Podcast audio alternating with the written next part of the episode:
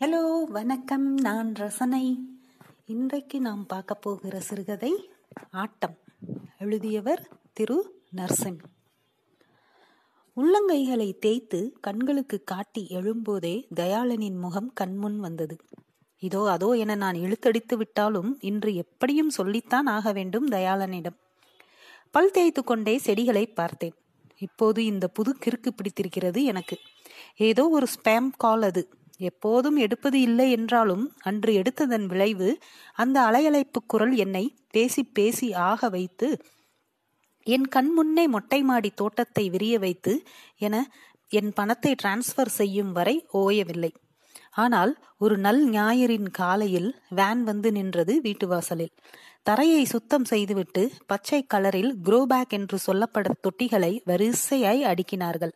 அதனுள் இடப்பட்ட இயற்கை உரம் மற்றும் மண் கலவைகள் என பார்த்து கொண்டிருக்கும் போதே கீரை கத்தரி வெண்டைக்காய் தக்காளி என வரிசைக்கு ஒன்றாய் பிரமாதமான ஒரு தோட்டத்திற்கான வரிசைகளை தரையில் ஏற்படுத்திவிட்டு போய்விட்டார்கள். அன்றிலிருந்து என் அன்றாடம் மாறிப்போய்விட்டது காலையில் எழும்போதே செடிகளுக்கு தண்ணீர் ஊற்றுவது. சொல்லப்போனால் எழுவதே செடிகளுக்கு தண்ணீர் விடத்தான் என்பது போல் ஆனது. அதிலும் மண்ணை துளைத்து கொண்டு துளிர்விட ஆரம்பித்த நாட்கள் ஏதோ நானே புதியதாய் பிறந்தது போன்ற உணர்வை ஏற்படுத்தின. இவள் என்னை பைத்தியம் போல் பார்க்க ஆரம்பித்தாள். அலுவலகத்தில் இருக்கும்போதும் புத்தம் புதிதாய் துளிர்விட்ட கத்தரி பூவின் வண்ணம் கண்களுக்குள் இருக்கும்.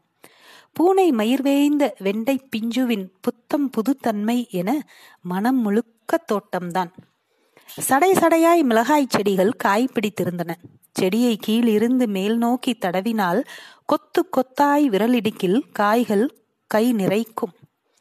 முகத்தை கழுவி துடைத்துக் கொண்டே மீண்டும் தயாளனின் பிரச்சனை குறித்து யோசிக்க துவங்கினேன். கோபிகிருஷ்ணன் இந்த சூழல் குறித்து ஏதேனும் கதை எழுதியிருப்பார் என்று தோன்றியது. தேடி பிடித்து படித்தால் ஒருவேளை எப்படி இச்சூழலை எதிர்கொள்வது என உதவியாக இருக்கலாம். ஆனால் அவரின் கதை தயாளனுக்கு வேண்டுமானால் உதவக்கூடும். நான் அவர் கதைகளில் வரும் எதிர்மறை பாத்திரம் என்பதாக இருக்கக்கூடும். ஆம் எங்கள் நிறுவனத்தின் பிரதிநிதி நான். தயாளன் ஒரு சிறிய பகுதியின் மேலாளர். செலவை குறைக்கும் நோக்கில் தயாளன் போன்ற சற்றே சிறு குறைகள் இருக்கும் ஆட்களை நீக்கச் சொல்லி உத்தரவு. எத்தனையோ வருடங்களாக பணிபுரிகிறார். கடந்த வாரமே கெடு கொடுத்திருந்தது மேலிடம். நானும் இந்த ஒரு வாரத்தில் மூன்று நான்கு முறை அவரை என் அறைக்கு அழைத்து பேச்சை ஆரம்பிக்க எத்தனிக்கும் போதே அவரின் அப்பாவித்தனமான சொற்கள் புதிய திட்டங்கள் குறித்து அவர் பேசும் ஆர்வம் என தள்ளி போய்கொண்டே இருந்தது.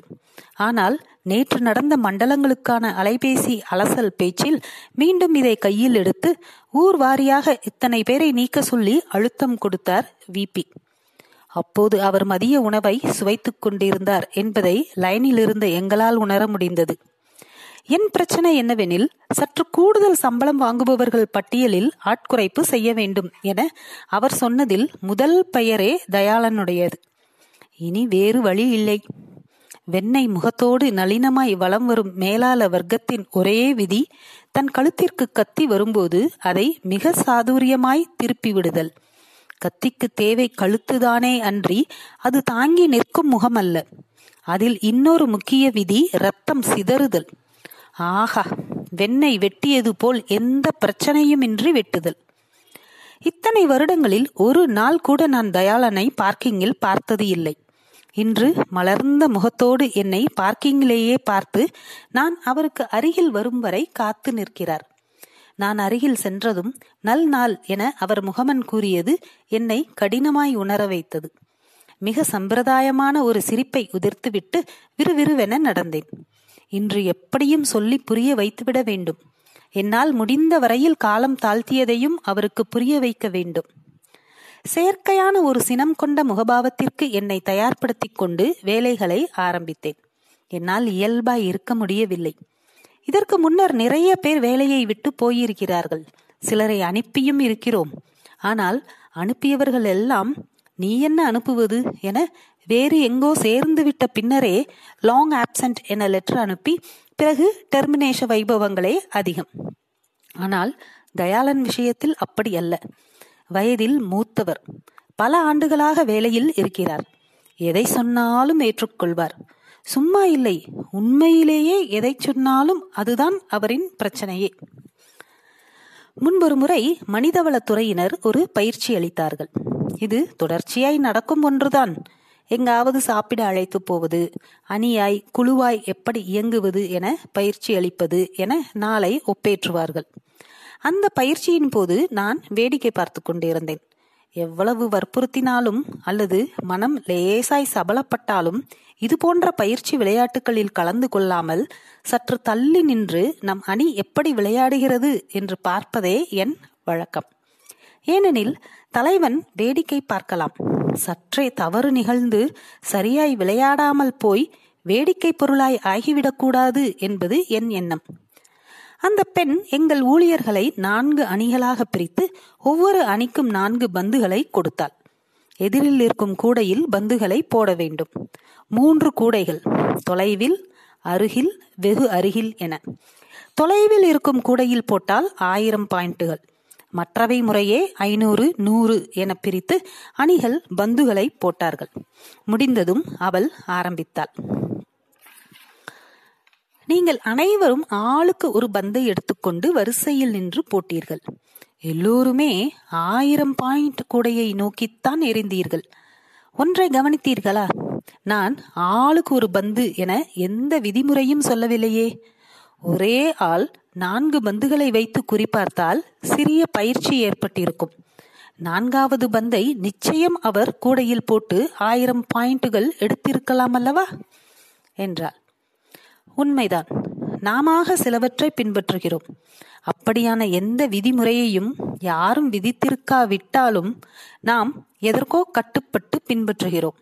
உதாரணமாக கலகலப்பாக பேசிக்கொண்டே வந்து லிப்டிற்குள் ஏறிவிட்டால் சட்டன மயான அமைதி கொள்கிறோம். யார் இட்ட விதி அது? லிப்டிற்குள் பேசக்கூடாது என யாரும் எங்கும் இதுவரை சொன்னதே இல்லைதானே? இப்படி சிந்தனைகள் தயாளன் மற்றும் இன்ன பிற அணி தலைவர்களுக்குள்ளும் இந்த சிந்தனைகள் ஊற்றெடுத்திருக்க கூடும். இப்போது பயிற்சியாளர் முன்வந்தான் சரி போனது போகட்டும். மீண்டும் ஆடுவோம். அதே ஆட்டம். இம்முறை தலைகீழ். எல்லா அணியும் ஒவ்வொரு பிரதிநிதியை நியமித்து நான்கு பந்துகளை கையில் திணித்தார்கள்.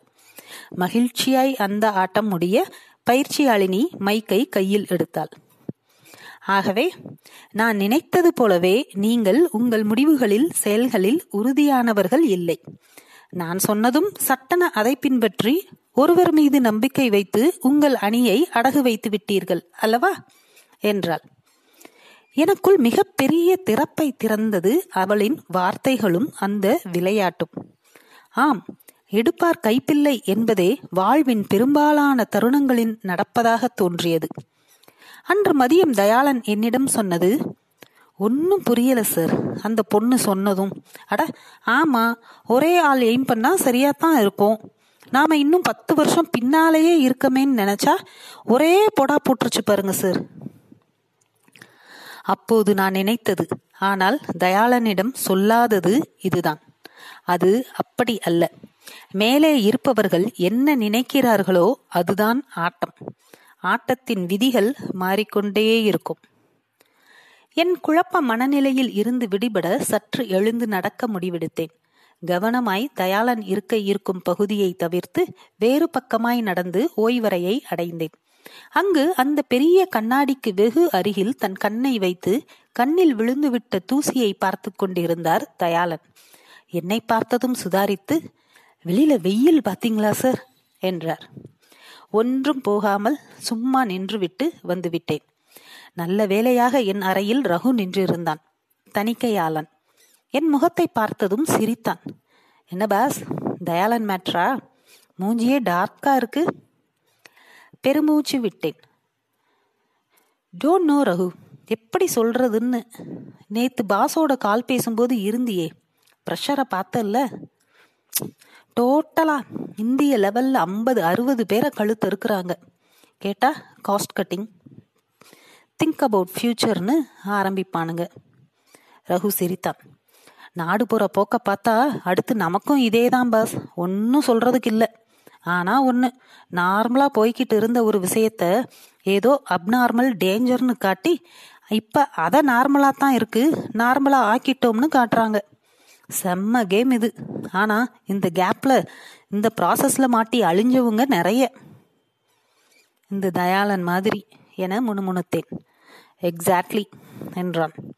நாளைக்கே டக்குன்னு இன்வெஸ்டர்ஸ் பணத்தை பம்ப் பண்ண ஆரம்பிச்சா அப்ப வந்து அவனை எடு இவனை எடு மார்க்கெட்ல நம்ம தான் நம்பர் ஒன்னுன்னு காட்டணும். எவ்வளோ லட்சம் போனாலும் பரவாயில்லைன்னு கத்துவானுங்க. என் இயலாமை கொஞ்சம் கொஞ்சமாய் கோபமாக உருவெடுக்க ஆரம்பித்தது. ஆனா இந்த தயாளனும் கொஞ்சமாவது இம்ப்ரூவ்மெண்ட் காட்டலாம்ல. நானும் இன்டகிரேட்டடா எவ்வளவோ இன்டைரக்டா ஹிண்ட் கொடுத்துட்டேன். ரகு சிரித்தான்.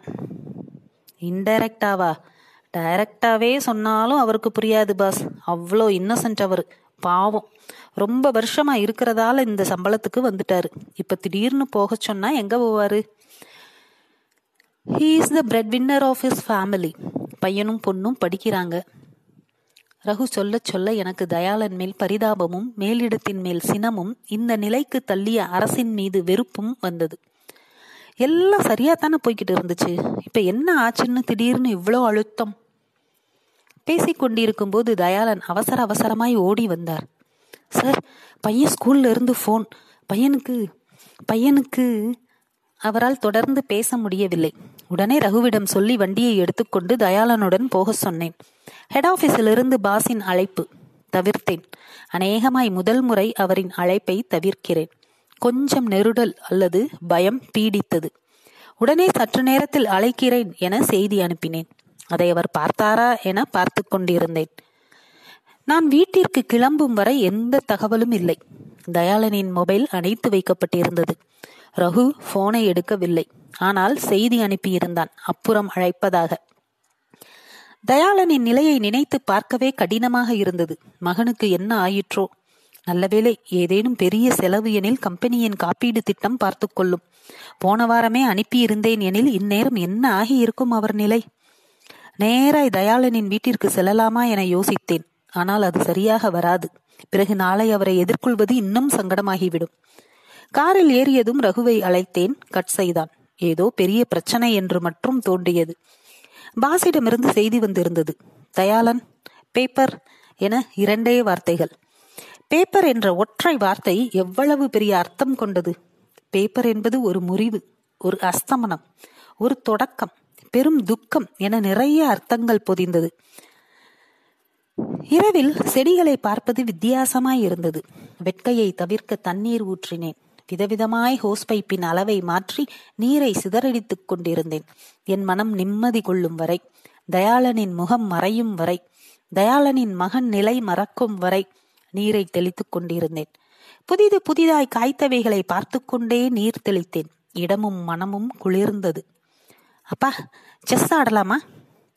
புதிதாய் செஸ் பழகும் ஆர்வம் மகனுக்கு. எனக்கும் விளையாட வேண்டும் போல் இருந்தது. கட்டங்களில் அடுக்கி சிலை போல் செதுக்கப்பட்ட செஸ் காய்களை அடுக்கினான். ஆட்டத்தின் நடுவே சட்டென குதிரை நேராய் நகர்த்தினான். டேய் நோ அப்படி போகாது குதிரை உன்கிட்ட சொல்லிச்ச. டாய் ஆட்டத்தோட ரூல்ஸ்டா குதிரைனா இப்படித்தான் போகணும். ரூக்னா இப்படி நேரா என நகர்த்தி காட்டினேன். ஒவ்வொன்றுக்கும் ஒரு பவர் அதை மீறி போகவே முடியாது. நான் சொல்ல சொல்ல அதிகாரத்தின் ஆட்டமும் ஒவ்வொருவருக்கும் கொடுக்கப்பட்ட அதிகாரத்தின் அளவுகளும் கண்முன் வந்தன. எனக்கு இந்த rule பிடிக்கலப்பா. I am quitting the game என தட்டிவிட்டு எழுந்தான். சதுரங்க காய்கள் கட்டங்களுக்குள் சரிந்து வீழ்ந்து அரை வட்டமடித்து உருண்டன. நான் மொபைலை எடுத்து பாஸ் நம்பரை அழைத்தேன். நன்றி.